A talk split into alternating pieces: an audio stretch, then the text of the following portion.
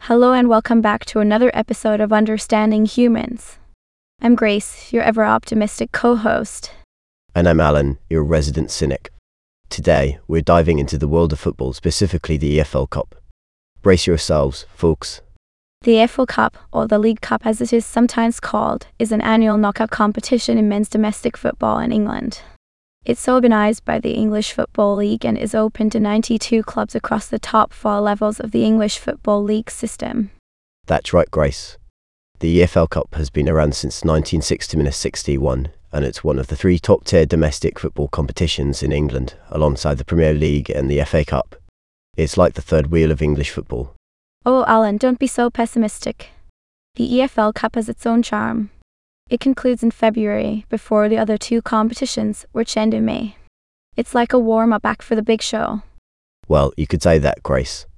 The EFL Cup was actually introduced by the league as a response to the increasing popularity of European football.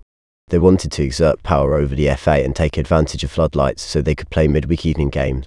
Wow, Alan, that's quite the history lesson. And did you know that the final of the EFL Cup is held at Wembley Stadium?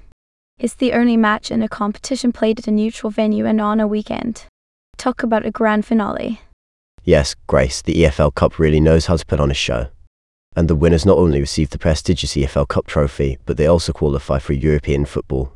From 2020-21 onwards, they qualify for the UEFA Europa Conference League. That's incredible, Alan. It's like a ticket to the European dream. And speaking of winners, the current holders of the EFL Cup are Manchester United. They defeated Newcastle United 2 0 in the 2023 final to win their sixth League Cup. Are Manchester United always finding a way to grab a trophy? But guess what, Grace? In a strange twist of fate, Manchester United and Newcastle United are drawn against each other in a repeat of last season's final. Talk about deja vu. Oh, what are the odds, Alan? It's like history repeating itself on the football pitch. I'm sure both teams will be eager to prove themselves once again. Well, Grace, it'll be interesting to see if lightning strikes twice for these teams. Will Newcastle get their revenge, or will Manchester United maintain their dominance? Only time will tell. Indeed, Alan. And that wraps up our discussion on the EFL Cup.